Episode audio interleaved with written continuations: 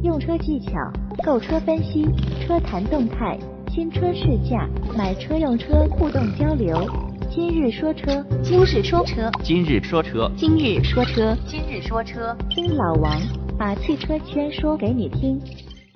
欢迎收听今日说车，我是老王。看到这个标题呀，肯定很多人又会说：“老王，你总是唱反调。人家哈佛 H 六卖的那么好，你有什么资格喷人家？”其实我真不是喷哈佛啊，应该是老王的习惯就这样。很多人跟我咨询过车的人可能知道，我更多的时候习惯去告诉你这个车的缺点在哪儿，因为我觉得一个车的优点是你从网上、从 4S 店的销售那儿可能是最容易得到的信息。也就是你不管你去哪个 4S 店，只要你想去买车，呃，你在那看那个车，都很容易的知道这个车到底怎么怎么好，外观怎么漂亮。甚至你试驾的时候也能感受得出来，哎，到底坐着是不是舒服？但很少有人主动跟你去说这个车，哎，有什么毛病？其实老王也经常在这个微信群里边说呀，每个车不管什么价位的车，什么档次的车，呃，它都有它的缺点。你宾利也好，布加迪也好，法拉利也好，都会有它的缺点。所以你选车买什么车呀，更像是去考虑。你能接受它这个车什么缺点？比如说你看中的三款车，哎，三款车价格、配置、外观都符合你的要求，也就是说优点你都满意。但这个三个车各有各的缺点，比如说，哎，这个车油耗比较高，这个车起步太肉了，这个车后期保养有点贵，也就看你能接受哪个缺点了嘛。这才是你最终买车的一个真实的选择。所以老王觉得呀，告诉你这个车的缺点。比去帮你夸这个车更重要。今天咱们要说的就是咱们自主 SUV 里边的神车哈佛的 H 六。为什么要说 H 六呢？因为这个在十一月份的时候，当时看到十一月份的销售数据啊，哈佛 H 六的数据就相当的漂亮。因为二零一六年长城汽车的这个销量目标是九十五万辆，但截止到十一月的时候就已经完成了九十二万辆的这个销售销售目标。按照十一个月的月均销售量去计算，那二零一六年全年长城汽车突破百万辆的这个销量，基本是没什么悬念了。这将会是长安汽车之后近年来这个第二家年销量能突破百万的自主品牌。哈佛十一月啊，一共卖了十二万九千辆汽车，同比增长百分之四十三点四。其中单独哈佛 H 六这一个车型就。突破了七万辆的这个大关，创造了自主品牌 SUV 的销量记录，成为自主品牌啊单月销量最高的 SUV 车型。如果你问这个单月七万辆意味着什么，其实很多车企全年的销售量也不一定能达到这个七万这个数字。咱们先说说对于这个哈弗 H 六的成功，为什么它能成为神车？应该说天时地利人和了，无论是上市的时机、产品力。以及它这个营销策略方面，应该算是恰到好处。先说上市时机啊，哈弗 H 六应该是二零一一年跟大家初次见面，当时国内的 SUV 市场还处于一个起步的阶段，不像现在啊，大家很多人买车的时候都去考虑 SUV，其实那会儿考虑 SUV 的人并不多。当时市场上比较热门的车型，也就是 CRV、呃 RAV4 这些合资品牌的车型。价格区间一般是在至少十五万以上了，十五万到三十万以内吧，这是主比较主流的车型。嗯，销量最大、最主流的一般也是在二十万以上了。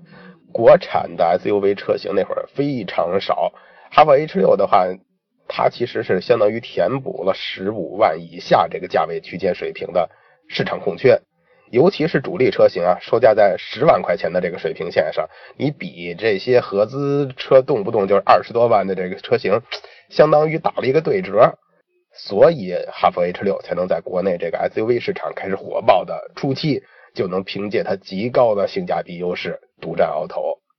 然后咱们再说这个产品力啊，哈弗大量的借鉴了这个 CRV 的底盘，但从外观上你去看，你根本看不出来两者有什么关系。所以在产品上，它也避免了大家现在总是说的这种山寨的形象、借鉴的形象，甚至抄袭的形象。也就是他站在巨人的肩膀上，还戴了个面具，你看不出来。这个路子是不是让人一看，哎，是不是又产生了一位新的巨人呀？而且几次改款又提升了这个 H 六的原创性跟比较好的外形吧。另外，这个 H 六还为了迎合国人对空间的这个喜好啊，对配置的这种喜好呀，都做了很多的调整，而且提供了多种动力可以让你选择，而且也在咱们中国的这个 CNCAP 碰撞测试中拿下了五星的好成绩。再说说这个哈佛的销售策略吧，营销策略，很多人都说哈佛在比较低调的买车啊，不宣传，不煽情。但其实你仔细去看呀，哈佛还是有自己的小聪明的。你看 H 六命名的这些车型，一共有多少款？数一数，不是十几款，也不是二三十款，实际上有八十五款。没错，八十五款，什么升级款、运动款、红标、蓝标、酷配，哈佛都把它命名为 H 六。在数据统计中，都是 H 六的车型。所以说，哈佛 H 六根本就不是一款车，它是一个大的军团，是一个部队，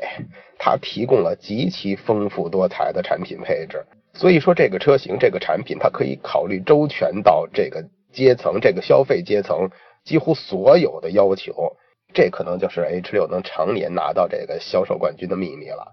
虽然都叫 H 六，你看它有大体上四种外形，其实它就是四款车了。对于普通群众来说，谁能去辨别呀？根本区分不出来，只能看你的品牌，看你的名称。一般人来说，在可能在普通人的这个印象里边啊，同一款车的外形肯定是一样的。你很难想象，比如说你说同一代的奥迪 A 六，你有好几种不同的外形，这种很少吧？但你再看 H 六，它就不是，它就给你同时提供了四种不同的外形。比如说以前咱们最常见的这个，它的销售主力，哎，它就是认为最普通的，那我们可以称它为普通版。那今年虽然降价之后呢，再出的这个改版呢，它去叫它升级版，改的运动一点呢，就叫酷配。然后又为了迎合，甭管是呃年轻消费群体，还是比较呃年龄偏大一点、比较看重于庄重的群体啊，分成蓝标、红标、运动版。其实这对于哈弗的来说的话，大体轮廓上，轴距呀，整个的车身框架都没有什么区别，只是在这个外形风格上，可能大灯呀，呃，前中网呀，具体的细节上有一些修改，给人的感觉就像能换壳的手机一样。你像以前，呃，十多年前我们看到一个能换壳的手机，不是也觉着它很新鲜吗？我们觉着它就是一个成功，就是一个非常有有意义的设计。可能哈佛也借鉴了这个手机上的这个一一些灵感吧。你看，虽然说哈佛自己有运动版了，但是同样基础上的，又出了一个酷配版本。这个版本跟运动版你怎么去比较呢？嗯，它的定位就是比运动版更时尚、更运动、更年轻。嗯，怎么怎么去区分呢？你又很难区分了吧？所以来说，你买车的时候没法去看啊，我到底是买什么普通版也好，运动版也好，酷配也好，那我就是喜欢哪个外形，这个外形里边有没有我喜欢的动力，有没有我喜欢的配置，覆盖的真是太全面了。而且不仅如此啊，咱们提到了，它还是有你各种的配置可以选择，不同的动力可以去匹配它不同的车型。你看，哈弗 H 六现在的主力就是这个 1.5T 的涡轮增压发动机，这个排量是长城率先推出的，而且现在这个 1.5T 应该算是这个级别的一个黄金动力了吧？如果你觉得还不够好，那它还有 2.0T 的194马力的。如果喜欢自然吸气的，哎，那还有比较常见的这个2.4自吸的。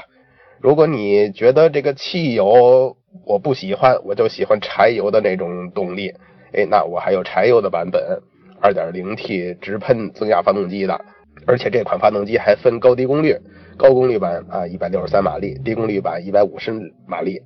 你去看看现在市场上所有的品牌、所有的车型，有哪个品牌能做到像长城这样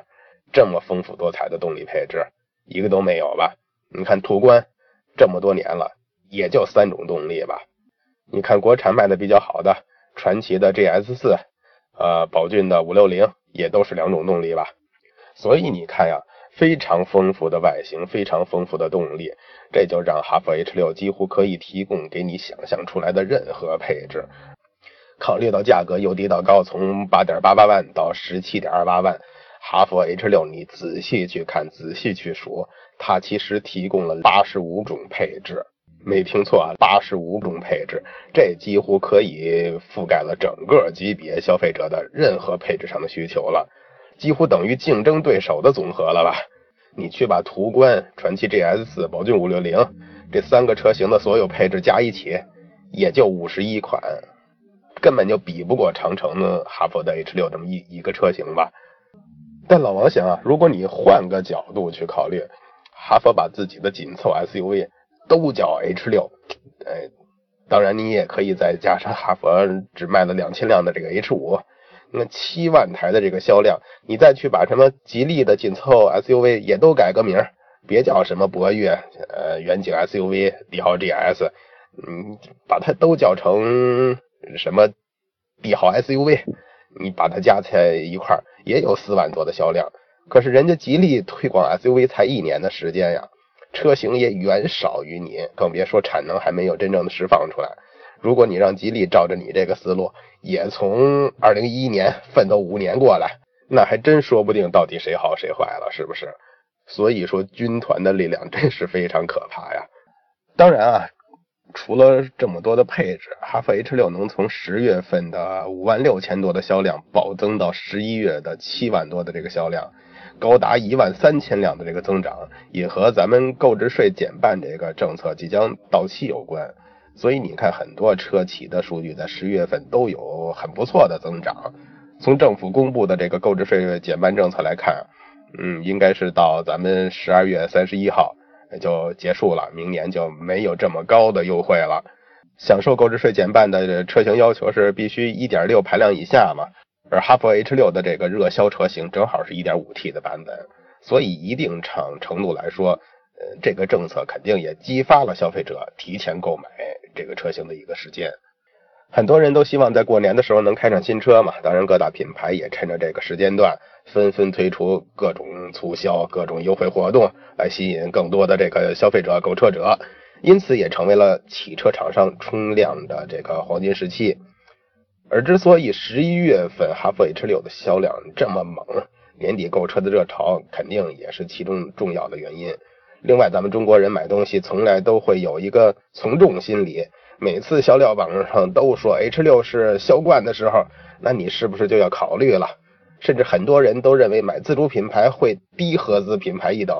但 H 六却不会，因为身边太多的人都开 H 六了。这就是中国人最看重的面子问题。哎。那我花最少的钱能买到最大的车，面子也说得过去。哎呀，而且产品、动力、车型、配置，呃，都很适合的车，这谁不高兴呀？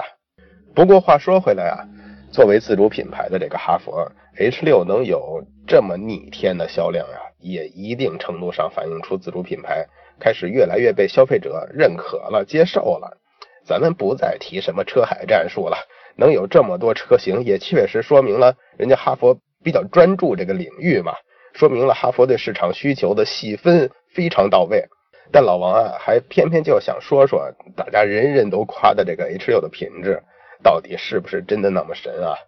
常听老王节目的人都知道，我一直都是一个很支持自主品牌的人，所以我在这儿虽然。去提出 H 六有它一些问题，但并不代表你合资车型就没有。我只是想让每个考虑 H 六的人都能更清楚的了解这款车。H 六其实是投诉榜上的一个常客了，什么动力差、变速箱异响、漏油顿挫，还有什么换挡问题，典型的二档退一档退不回来，还有是甚至投诉车身漏水的、漆面鼓包生锈的、油耗高的，这都经常被人提起。呃，还有什么那个转向助力异响，甚至转弯的时候这个方向被卡死的情况，这其实都是很严重的问题啊。尤其是这个手动挡二档退一档这个问题，大部分的这个手动挡的车主都会遇到。这是很明显的厂家对变速箱调教的匹配的，它它有问题。而且还有很多车主在这个 4S 店反复的维修多次的，但越修越严重的，以至于很多车主甚至反映刚提车就出问题的。甚至慢慢修车，修了很多次修不好，最后转成投诉的，甚至最终导致很多车主去维权的这种情况，其实，在 H 六身上非常多。很多真正关注这款车的人啊，可能都知道这款车其实是逆向开发了丰田的 CRV 嘛。只不过重新设计的外观跟内饰，呃，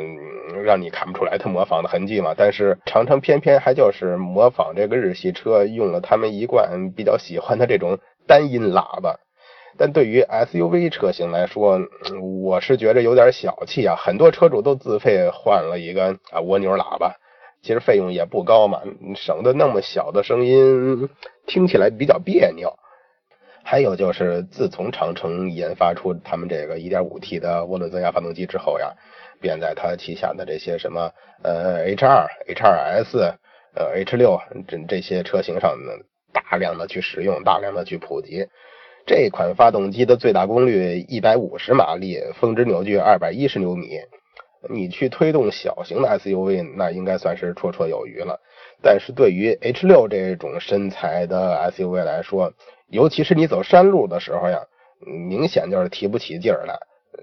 起步的时候车也很肉，所以对于 SUV 车型来说，老王还是觉得 1.5T 这个动力有点不足。另外，对于 H 六的车主来说呀，去看这辆车，很多人都去评价，还是